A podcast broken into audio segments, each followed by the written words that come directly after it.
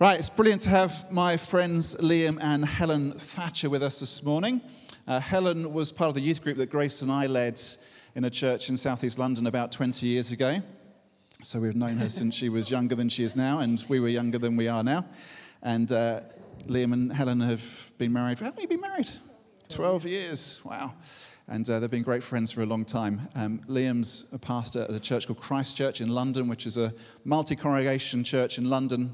At the moment, five congregations, starting another one this September. And Liam is particularly responsible for teaching across those congregations, does a lot of the teaching across those different locations across London. So it's fantastic to have Liam and Helen with us.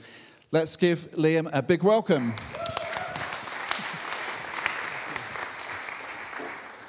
Well, thank you. Uh, it's really great to be here. Yep, you've heard um, now how old my wife is, which I don't think she'll thank you for, Matt. Um, but yeah, it's been great to get to know these guys for many years and great to come and see the church that they lead. And uh, it's a real privilege to be here.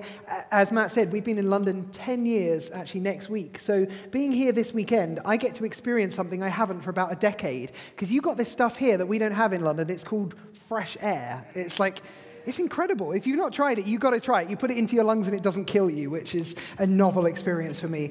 Uh, and you also have an amazing beach, and we got to go there yesterday, and that is glorious.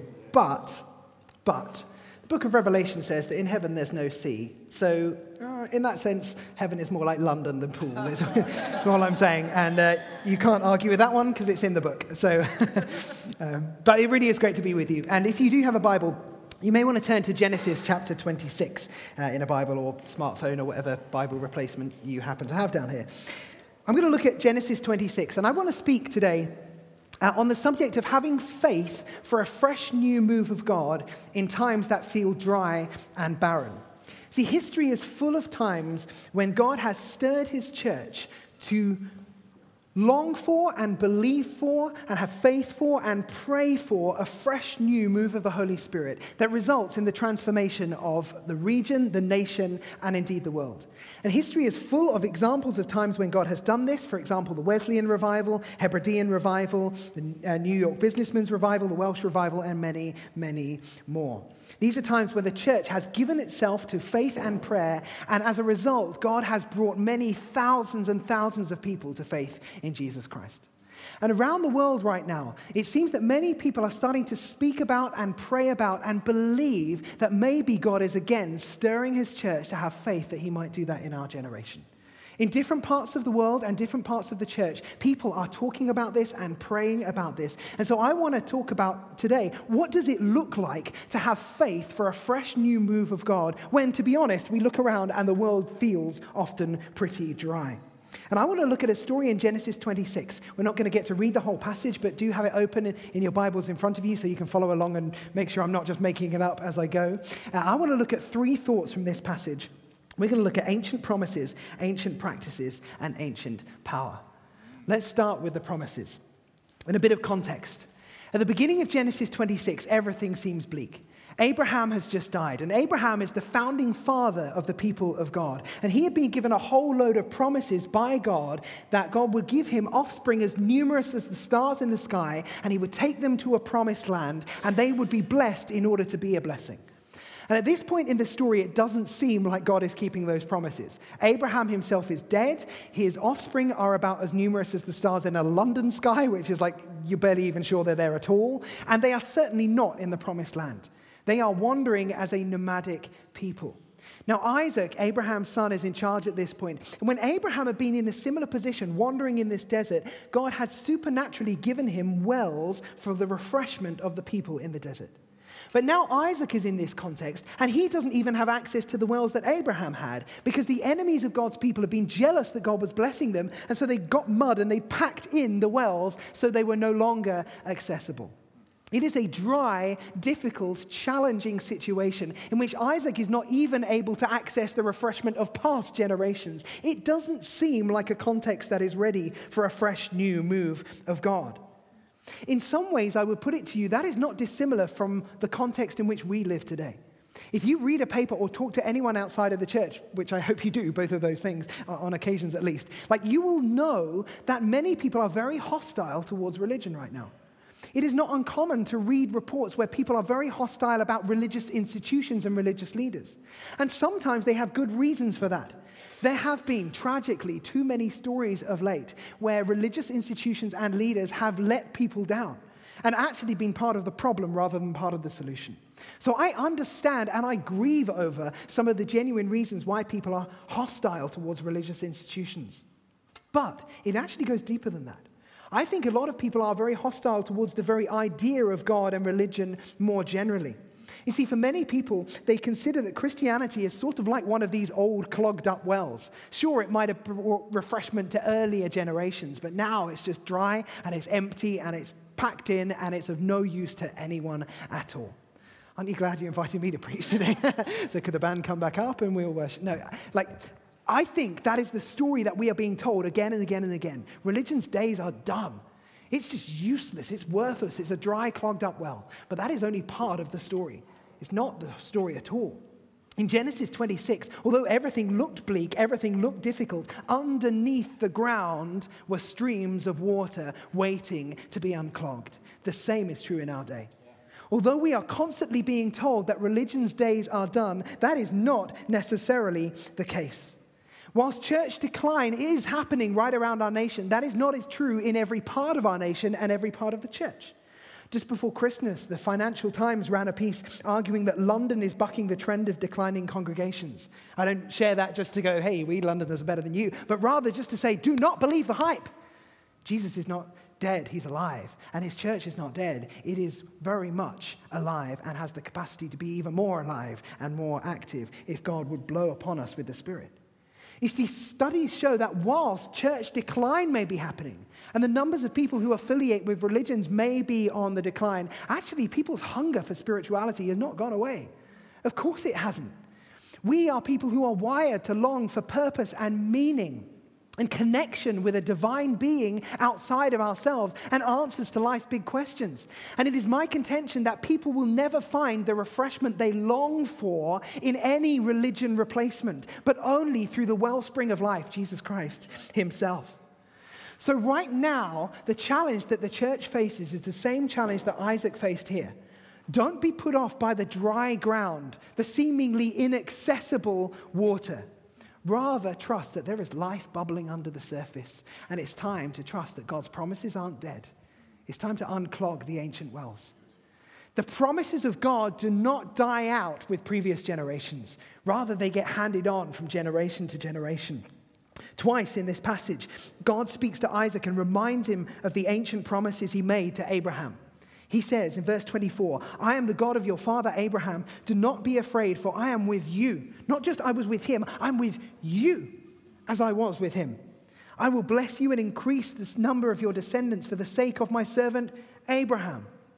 See, God encourages Isaac. The promises didn't die out with your father, rather, they now get passed on to you, and your challenge is to take them and run with them in your generation. See, the promises of God are like the baton in a relay race. When done right, they don't get dropped when you get to the end of your little section of the race. Rather, they get passed on. And the job of every generation is to receive them well from those who ran before, to learn from how they ran, and then to turn and fix our eyes on the goal and run as hard and as fast as we can with the promises of God in our day.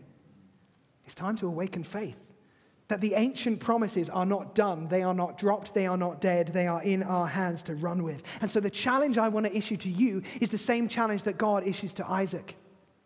Are you ready to run with my promises in your day, in your generation? Are we people who get discouraged by the dryness we see around us? Or do we lift our eyes to the heavens and trust that God is still with us? His promises have not expired they're in our hands to run with in our day. I want it to be said of my life when I get to the end of it, I want it to be said of my church and this church and the church in our nation that we did not just kind of fumble the promises of God, but rather, like David, when we lie down at the end of our days, it will be said of us that we served the purposes of God in our generation. Don't you want that? It's time to awaken faith that the ancient promises are still very much alive. You know, our nation has a rich spiritual history. There are countless times when God has done incredible things in different parts of our nation that have not been restricted to individual churches, but have spilt out into whole regions and the whole nation and even the nations, where God has done incredible things in the past. And I think it can be really helpful to look to those things of the past as a blueprint for what He might do in the future. It's really easy just to assume that God did stuff in the past, but He's kind of just stopped or, or moved on to something else. That's not the case. And when we look to the stories of what God has done in the past, it gives us faith that He is just as capable of doing things in our day, in our generation. We see this, this importance of remembering the past here in this passage. See, Isaac goes to the ancient wells, the wells that have been there since his father's time. If you look through the Old Testament, there are many times when God's people experience something of God's blessing, maybe victory in battle. And what do they do? They don't just go, great, let's move on, let's remember it up here. They create something physical. They put up an altar, or they erect a giant stone, or they build a well. Why? Because it's a concrete reminder to future generations of the faithfulness of God. And the idea is this when future generations who haven't experienced God's faithfulness in those ways are wandering in the same context and are tempted, as their forefathers were, to be put off by the dryness and the difficulty, they will stumble across one of these things and they will say, Oh, yes, this is a sign that God has been faithful to previous generations, and it raises faith that He will do the same for us. We need to know the stories of what God has done in his people in the past. And we need to allow those stories to awaken faith in us that his promises are still alive and active and for us today. The philosopher George Santayana coined this famous phrase. He says, Those who cannot remember the past are doomed to repeat it. I think he's right, but I think the flip side is also true. We don't just look to the past so that we won't repeat the mistakes. I think we should look to the past so we will repeat the successes or more particularly, so that we will trust that God will repeat his successes.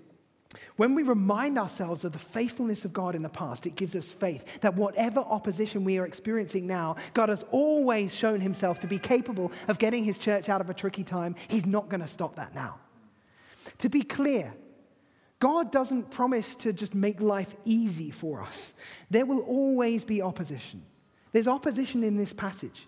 If you read it through, particularly verses 19 to 22, Isaac goes to reopen these ancient wells. And it's not easy. Like, firstly, it's hard work, but secondly, he faces opposition every time. So he goes and he digs up the first one, and people come and quarrel with him over it, and they dispute it, and they say, You have no right to this well. And so he calls it Esek, meaning dispute. Then he goes to the second one and he digs it up, and people come and quarrel again, so he calls it Sitnah, meaning opposition. Then he goes to the third one and he digs it up, and this time no one quarrels, so he calls it Rehoboth, which means room, because he says, The Lord has given us room to flourish. Our God is the God who keeps his ancient promises. And he doesn't do that by helping us avoid all opposition. Opposition will come. And God will not actually cause us to come into a place of room by avoiding opposition. He actually does it through opposition. Our God is the God who has a track record of turning Eseks and Sitnahs into Rehoboths. So, where you feel right now like you are being faced with disputes or opposition, will you trust that God has a long history of turning those oppositions into places of room? He keeps his ancient promises. It's time to awaken faith. It's time to trust that He will do for us what He has always done for His people. And even now, right now, it does feel like a very difficult time to be a follower of Jesus. With so many voices around us telling us that it's just foolish to try and follow this ancient dead carpenter in 21st century secular world. Like, haven't we moved on from these childish stories? Like, you hear those voices all the time. It can feel incredibly difficult to be a Christian right now. But that's not new. Like, the church has always felt that. Before every fresh new move of God, there has always been opposition, there has always been dryness. In 1909, a guy called James Burns wrote a little book called The Laws of Revival in which he looked at times across history where God has caused his church to awaken faith and to long and to pray for a fresh new move of his spirit. And as a result, God has done what is often known as revival. Maybe for some people that's a loaded or unhelpful term. Basically, it just means he brings people back to life again. And he does that for his church, so it will then have ripple effects right throughout society. And Burns looks at times when God has done that in the past, and he says that these revivals are times when many people who had been unaware of the supernatural become keenly aware of it. Throwing all else aside, they desperately search for a way of salvation. And he says these aren't just constant things, they come like waves, like the ebb and flow of a tide. I mean, you live by a beach. You know that when the tide goes out, you don't look and think, oh, that's never coming back in again. Like, you, you know it comes back in. It goes out, it comes back in. And that's actually the way that progress happens in every area of life. Burns argues this. He says you see this with technology and science and every area of progress. It, it, seems to advance for a period and then it retreats and something else goes forward. But you don't just give up on science when technology is advancing. You say, its day will come back round. That's how the tide works. Same is true of spirituality. He says that revivals are like the ebb and flow of the tide. And there are times where it feels like Christianity is advancing, where people are really open to and eager to know about God. And there are times where it feels like the church's influence is on the decline. In those moments, the challenge is don't be put off by the dryness of the ground. Trust that the tide is going to come back in again. Because God is the God who keeps his ancient promises. Burns says, we find preceding every revival a spiritual desert. He says, the tide is out, the wave of spiritual progress recedes, but even in receding, it is gathering in power and volume to return and to rush further in. When the night is at its darkest, the dawn is on its way.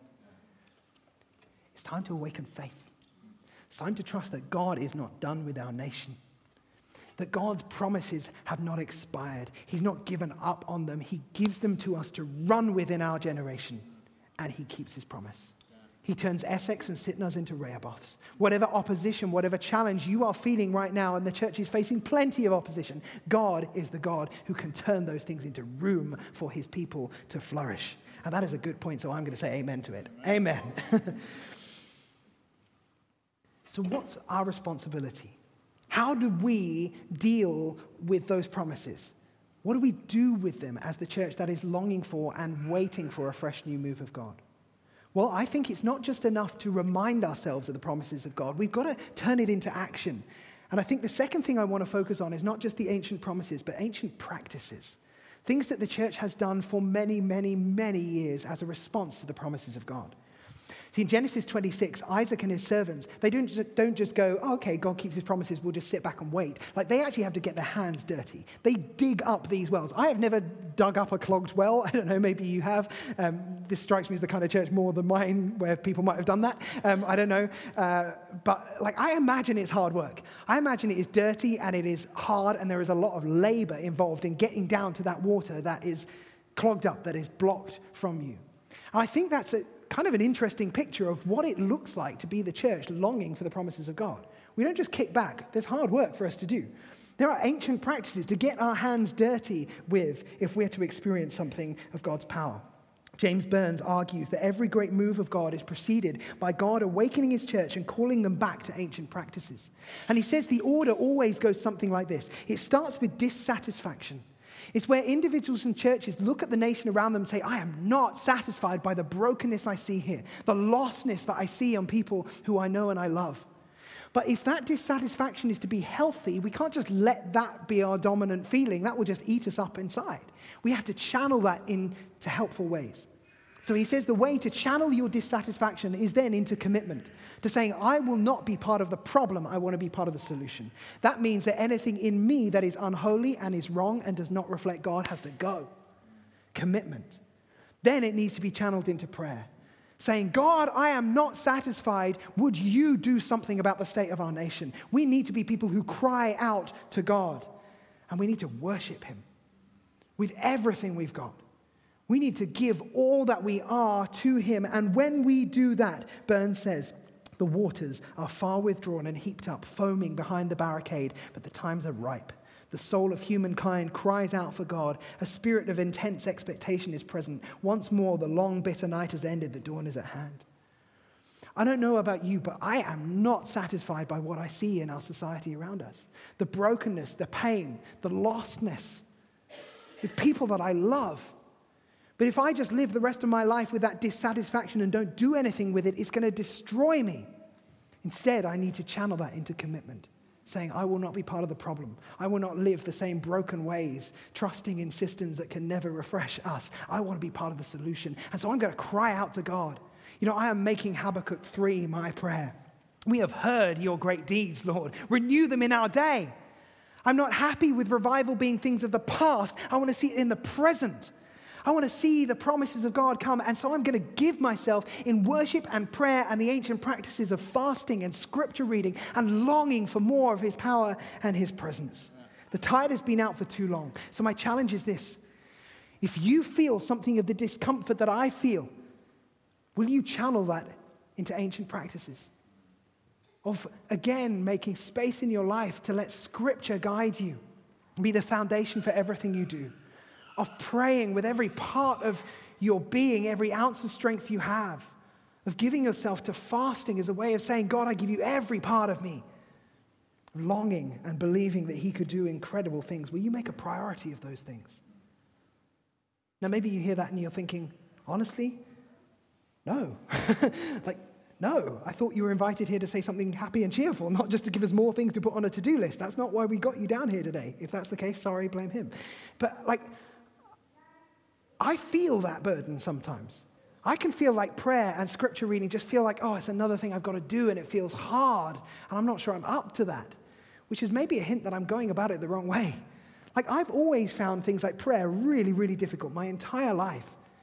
But actually, when done right, not out of a sense of duty, but out of a sense of this is the right thing to do to connect with my God and to, to deal with my soul in a healthy way, it should be the most life giving thing you could imagine.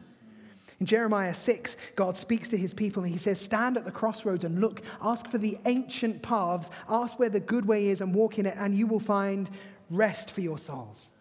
Done correctly, the ancient practices of crying out to God with every part of our beings should be rest for our souls, like wells of living water. I don't have time to tell you my story, but honestly, 2018 was probably one of the hardest years of my life and the life of our family due to all sorts of challenges and uh, particularly health complications. It was a really difficult year. And yet, also, honestly, and this is not just hyperbole or things that preachers say, it was probably the most spiritual, vibrant year of my life. And it's weird how those things go together incredible opposition, incredible challenge, but also a deep connection with God. And two things I think changed for me. One was a realization that I don't think we're going to get through this and be of any use to our church or each other as a family unless we really draw on the strength that God has available for us. And I've known that I've always found prayer really, really hard. And yet I hear people talk about prayer as if it is the most strengthening, life giving thing ever. And I'm like, I don't know that and I need to know that. So I gave myself to prayer in 2018. I found I started to hear God's voice way more clearly. I stopped just praying the prayers that I thought He might answer, and I started praying everything that was on my heart and let God deal with which ones He was going to answer and not. That's not my decision. And I found that my prayer life came alive, that Scripture started speaking to me in unexpected ways, that I had faith for incredible things that I didn't have before, that I had opportunities to talk to people about my faith that I didn't before. I open myself up to the power of God through the ancient practices. The second thing that happened, and I don't have time to tell you about this because I've witted on too long already, but like I had an encounter with God last summer that just completely wrecked me. It was the oddest thing, totally not expected at all. I was at this event. It was like a couple of days, and it was not a great event, uh, and we ran it, so that made it even worse. But like the end of the event, suddenly just the Holy Spirit hit me in an unexpected way, and I felt like God said, "You need to have faith. Don't quench my activity through your lack of faith. You need to have faith, and you need to cry out for revival, and you need to preach on this in your church. No matter how cynical people feel, you need to go for it. You need to long for a fresh new move of the Spirit." And so I talked to others on the team who were feeling similarly. And so we were like, we don't know what to do with this dissatisfaction. None of us are particularly good at prayer, but we don't have to do it alone. We can learn together. And so from last summer, we just started to fast and pray together and talk about what we were learning. And, and it was amazing. It really was. It continues to be great. So if you find the spiritual practices of prayer and worship and scripture reading hard, you don't have to do it alone. God doesn't say just go into a room and like white knuckle it, just do it by yourself. No, we are in community together worship together. I was thinking, actually, just before the, the first service, I was praying and, and I really felt like a sense, and I think this is from God. Um, I, I, feel like your worship night tonight is going to be really significant. I don't know what they're like generally. I mean, Grace says they're great. I, I believe her. I mean, they might be awful for all I know, but I feel like tonight is not going to be awful. I feel like it's an opportunity to draw a line in the sand and say, I want to give myself wholly to you. And who knows what God will do when you do that? Give yourself to the ancient practices. But the reason we do this is not actually because God just wants us to do the hard work. It's because the ancient practices are the ways of taking our faith in his promises and connecting them to the power that has the ability to bring those promises to fruition. The ancient practices are the way we connect with the ancient power of the Holy Spirit. And that's where I want to land this morning. Right through Scripture, wells and water and streams are so often a picture of the power of God and the Holy Spirit. We see this again and again in the Old Testament, in the prophets. When you get to the New Testament, John chapter 4, there's this beautiful story. You probably know it where Jesus is standing at a well and there's this lady there talking to him. And they have a conversation. And Jesus said, Look, if you knew who I was, you wouldn't be getting water from this well. You'd be asking me for water because the water I can give you is better than this. It bubbles up to eternal life. And the lady says, Well, how are you going to get the water? And it sounds like she's thinking practically, like, How? You, uh, like, you don't have a bucket? Like, what are you going to do? And then she asks this second question Are you greater than our father Jacob? Why that question? Well, the reason is because this well was dug by Jacob and given to his son Joseph. That's the well they're standing at. But whose father was Jacob? Isaac, the son of Abraham. So Jesus is standing here at this well, and this well, I think, represents every well that precedes it. There's this lineage of wells from Abraham, who got the promises of God in a dry land, God provided for him. The wells got clogged up, Isaac reopened them. Then Isaac's son Jacob dug a new well, passed it on to Joseph, and here they are, Jesus and this woman. And she says, Are you better than Jacob? And he's like, Yes, I'm better than all of them. Because every one of these wells was a temporary thing pointing to me, and I am the wellspring of life.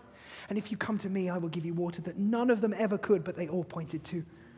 Abraham, Isaac, Jacob, Joseph would have longed to taste the water that I have to give you. Fast forward three chapters. John 7. Jesus is standing there in the temple at this feast, and what does he say? Let anyone who is thirsty come to me and drink.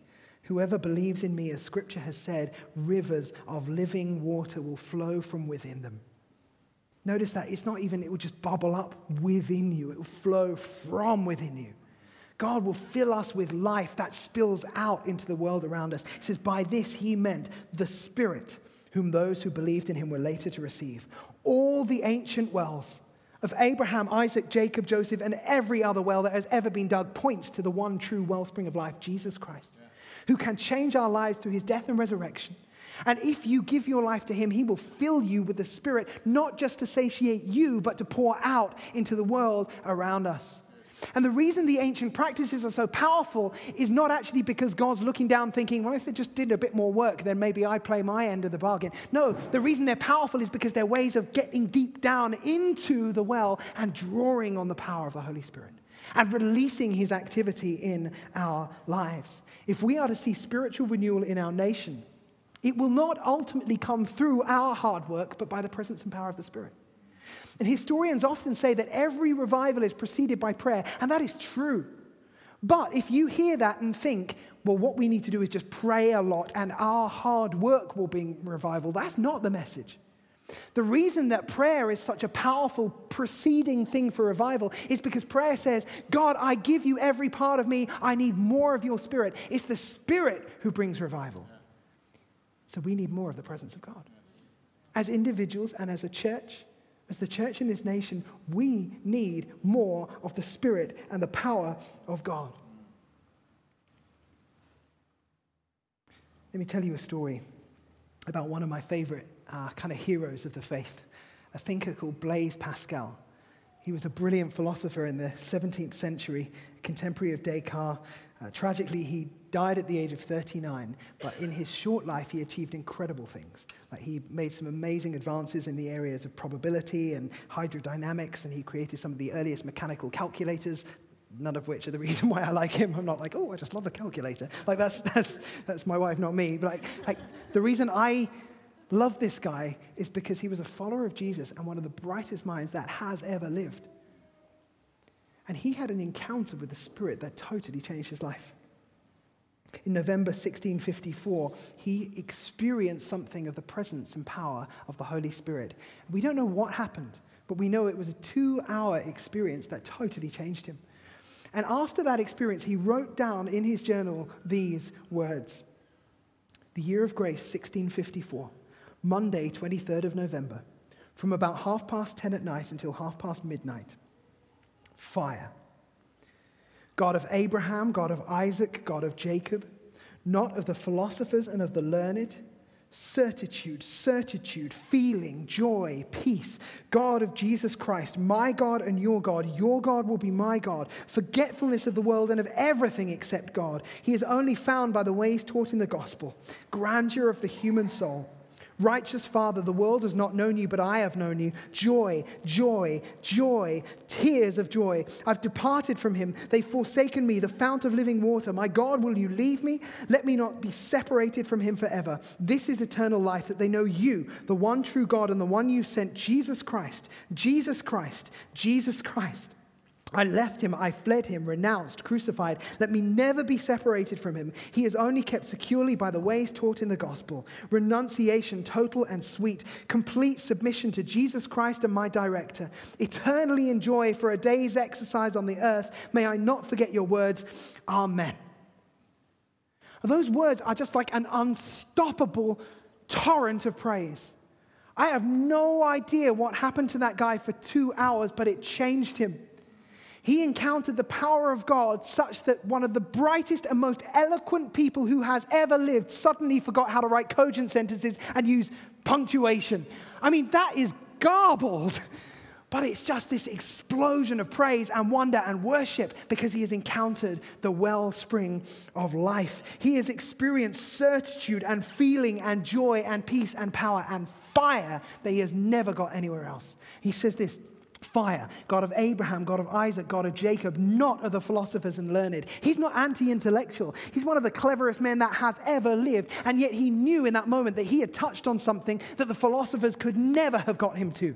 He's experienced the power of God that goes beyond rationality. It comes and it lives within him and it bubbles up and it overflows to eternal life. And Pascal took that bit of paper and he folded it up and he sewed it inside his jacket so he could keep it by his heart every day of his life reminding himself of the power of God and his wholehearted devotion to following him. My question is this Do you know God like that?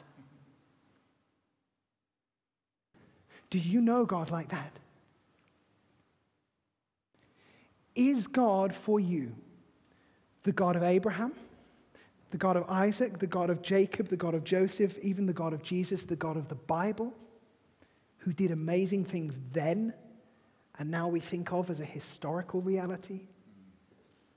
Or is he your God? Because in this moment, for Pascal, he talks about the God of Abraham, Isaac, Jacob, and then he says, That God will be my God. God is not just a distant historical reality, you can know him in a way that's like sewing him into your heart and carrying him with you forever. You can know him because if you are a follower of Jesus, he promises to fill you with his Holy Spirit. And your experience may be totally different to Pascal's, may be totally different to mine, may be totally different to the person sitting next to you. Honestly, I don't care that much what your experience of God is like. I just care that you know him and that you know his power. Honestly, I know of nothing else that is going to turn around the fate of our nation than a people who are wholeheartedly devoted to Him, committed to the ancient practices, blocking out the voices of cynicism and secularism and saying, I need more of your spirit in my life, in my church, in my workplace, in my community. We need the power of God. And so, if you know today, if you feel this dissatisfaction and you just think, I want more of Him, then I'm going to invite you in a moment just to ask the Holy Spirit to come and to fill you. In a second, I'm going to invite you to stand and the band can come back up. And we're going to go back to worship, but I'm going to pray a simple prayer Come, Holy Spirit. And as I do that, I think He will probably answer that prayer. I don't know what that will look like, but I believe that He comes to anyone who is thirsty and fills them afresh. And so, actually, if you are here and you're not a follower of Jesus, maybe you have big questions about faith. Maybe you already had them and I've just given you some more. I'm sorry if that's the case. Actually, I'm not. I'm sticking around at the end. I would love to chat to you. If you are seeking and you have questions of faith, come and talk to me. I'd love to talk with you. But my challenge to you is this if you're there thinking, I don't know if there's a God, when I pray, why not open yourself up to the possibility? And when I pray, Come, Holy Spirit, see if God actually reveals himself to you. Utter a prayer Lord, would you reveal yourself to me? I think that's a prayer he longs to answer. And if you are already a follower of Jesus, but know you need more of his power and presence in your life, then in a moment I'm going to invite you just to confess that to him, to say, I am thirsty, to confess where your heart has become dry at times, to confess where cynicism has maybe got in and stopped you longing and hungering for the promises of God in our day. And then I'm going to pray for the Holy Spirit to come and we'll see what happens. So, would you join me in standing? And you may want to hold out your hands. This is just a way of saying with our bodies that we are ready to receive from Him. And you may want to close your eyes to help you focus on God. And I'll give you just 20 seconds just to express to God whatever is in your heart. Maybe you need to confess if you feel like you've let cynicism make your heart dry. Maybe you need to say, I'm thirsty.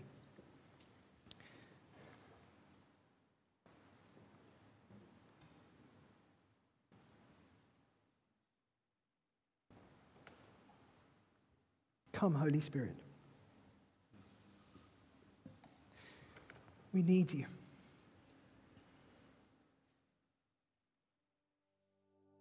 We wait for you.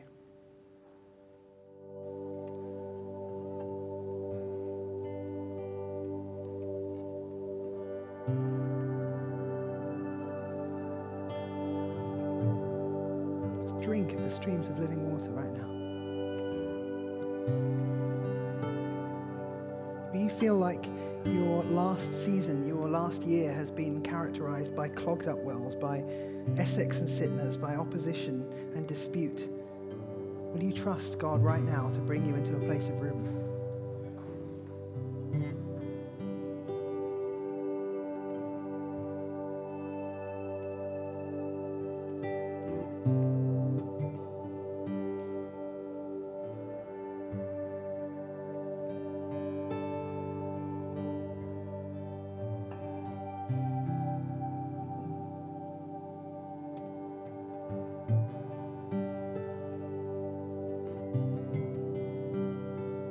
Might be wrong about this, but I just, I wonder, I feel like there's someone here today who has recently, maybe even just this week, they have felt cheated over something and they've lost some money in the process and you're feeling just beaten up and you're feeling like, how could God allow that to happen? And I feel like God says, bring that situation to me and I will show you how I can turn your opposition, your struggles into room. I can provide for you. I feel also there may be someone here who's got just real pain in their shoulder uh, and maybe down into the back. I think it's your right shoulder. And I feel like, I mean, I'd happily pray for you at the end if that would help. But I just think as we worship, why not try lifting your arm in worship to Him? I feel like God wants to bring something of His healing power today. Come, Holy Spirit. Lord God, God of Abraham, Isaac, and Jacob, we remind ourselves of your promises and we trust that you are not done with them. May we be faithful in running with your promises in our generation. We are not content with what we see in this land that we love. We are not content with the pain and the brokenness and the lostness around us. We long to see a great new awakening in our nation. And I pray that it will begin in us. I pray for this church. I pray for Poole and Bournemouth and the regions around. May something powerful begin here and ripple through this nation. We long to see people give their lives to you in their thousands. We long to see countless people find the rest and life and wholeness and restoration that they can only find in you. So we ask, would you pour out your spirit on us and draw men and women to yourself? We choose to give ourselves to you in full devotion. And we ask, fire of God, would you fall on us now? May we know power from on high, comfort, joy, certitude, peace, and fire. Would we be a people who follow you wholeheartedly, take steps of faith, hear your voice, and see miracles as we dare to follow you? In Jesus' name, amen.